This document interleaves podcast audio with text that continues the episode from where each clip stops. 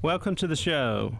Continuing with the topics of retirement, we've been talking about some pretty important topics such as Social Security, filing for Social Security.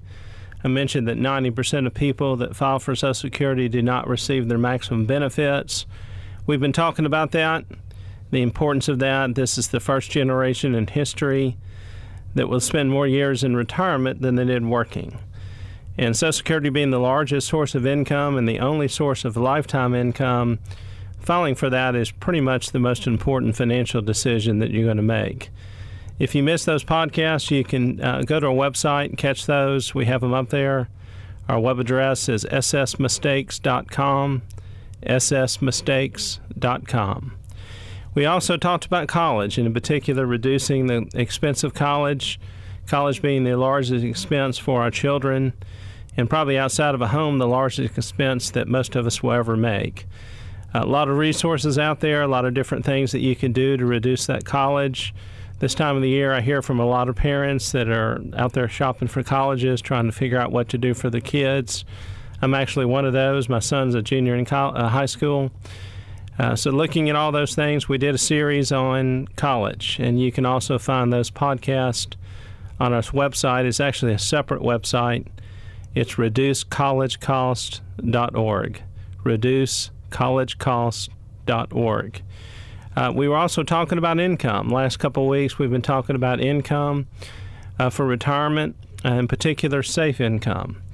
I mentioned that over the 30 years of practicing, probably the single biggest change to my practice has been what I would define as safe. What are the things that I would recommend to people to be safe? Safe ways to provide income in retirement. It's been pretty difficult. We've we've learned an awful lot of things in the last decade about things that are safe, and there's been an awful lot of investments out there that we all thought were safe that have turned out to not to be so safe.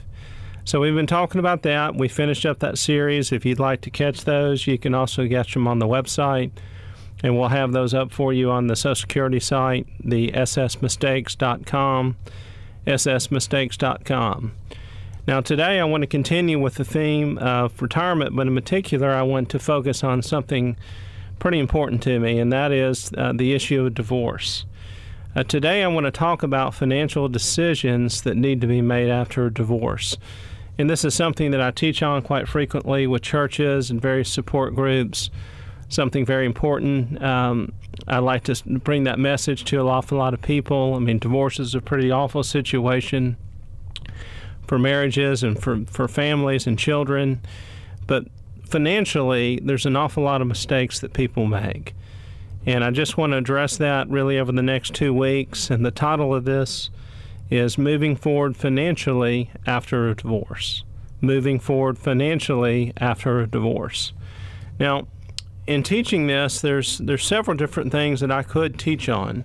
One of those things would be um, planning decisions to be made while filing for a divorce, uh, the negotiation, very smart things that you need to know uh, to work with your divorce attorneys and so forth. But what I've chosen to do is to focus on the time period after the divorce. So mo- most of these financial topics will deal with that time period.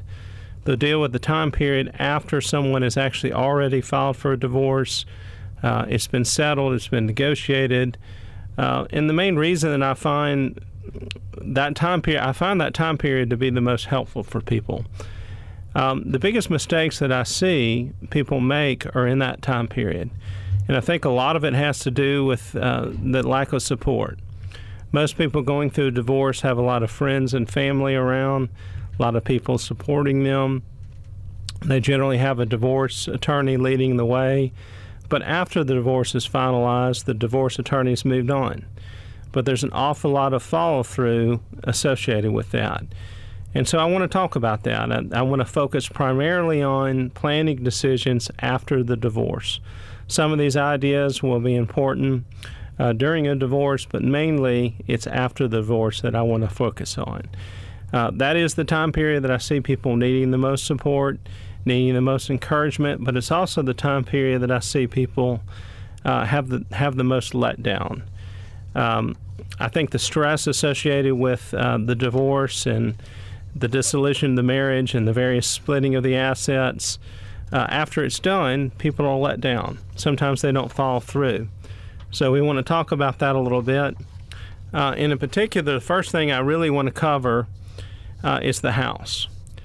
And there's an awful lot of decisions that people need to make coming out of divorce, such as, you know, do they want to continue in their house? Do they need to downsize? Finding something more affordable. Um, usually the budget comes into play, um, sources of income from child support and alimony. A lot of times people go back to work uh, to support that. There's also school systems, kids, you know, the neighborhood, friends, all these different issues. I'm not really going to discuss those things, but mainly what I want to focus on is where I see the biggest issue with the house. Not necessarily the decision about whether or not to keep the house or stay there, but the decisions associated or the, the problems associated with the mortgage. Um, in those situations with somebody coming out of a divorce, uh, there's generally several things that have been negotiated. There might be a refinance. Um, typically, the woman will take the house um, they will refinance that so that the X is off of the mortgage. The debt that's currently on the home is a joint debt. So we want to remove the X off of that and we will change the deed. And the deed will go from a husband and wife to just the wife. And that's very typical for most divorces. So, and also, and together with the refinance, we might also see a situation that there's a sharing of equity. So, one of the um, the dissolution of the assets is that that one person needs to pay off the other as far as the equity is concerned. That is generally done in a refinance. So whatever equity is in the house, uh, the one party will deed the house to the other one. They will refinance, take out some of the equity, and provide that to them at closing.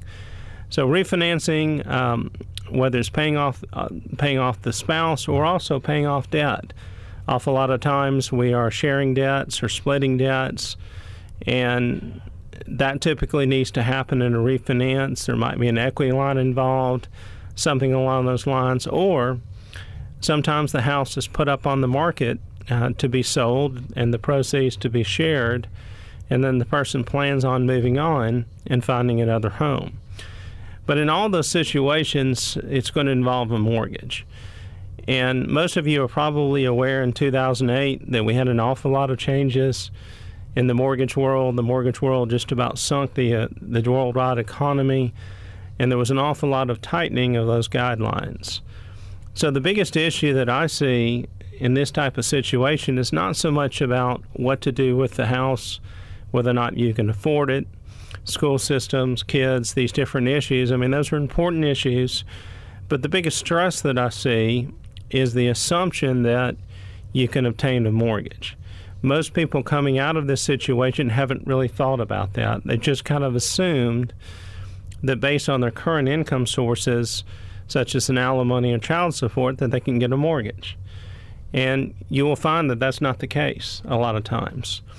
And the biggest problem that I see coming out of this is most of the time through the divorce, people have decided upon a time frame a time frame to sell the home, a time frame to refinance, a time frame to take off, uh, pay off debts, and they might have six months to take care of those things. But they're not going to qualify for a mortgage in six months, and this this will be pretty obvious when we go through these different guidelines, because most of them have to do with time, and just because you need to refinance a house doesn't mean you're going you're going to be able to. In fact, most people that I see coming out of divorce just flat out are not going to be able to qualify for a mortgage and they're going to have to wait.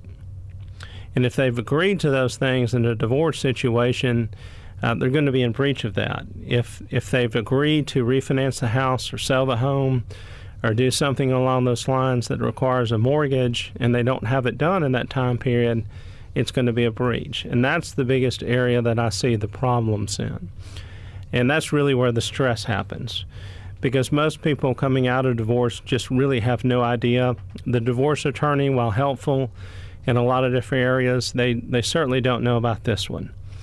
So, today and over the next week, I want to really just talk about mortgage approvals and, and how the rules have changed since 2008, how they're different for those going into this type of situation, how they've been tweaked uh, for someone in this situation. Uh, most people are aware that mortgages are much more difficult to obtain these days. And there's been an awful lot of changes in mortgages, but in particular, they've tried to identify areas that created problems problems in 2008, problems in foreclosure. Uh, where did those come from? And a big, big, a, a largest place that they came from were in these refinance type situations uh, where there was a distress situation or we were paying off debt, where we were taking out equity to maybe pay off a spouse, pay off another person, or pay off other debts. And this was identified as one of those areas that uh, created some issues in the industry. So, an awful lot of rules have been put in for that. Um, the bottom line for most people that I run into is that they have made agreements that they cannot they cannot fulfill. Uh, they've agreed to downsize, sell the home.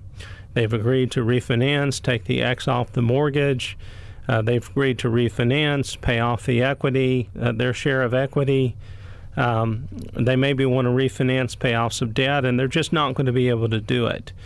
And my goal here is I don't want you to be an expert on mortgages, but I certainly want you to understand where some of these things, uh, where some of these issues are.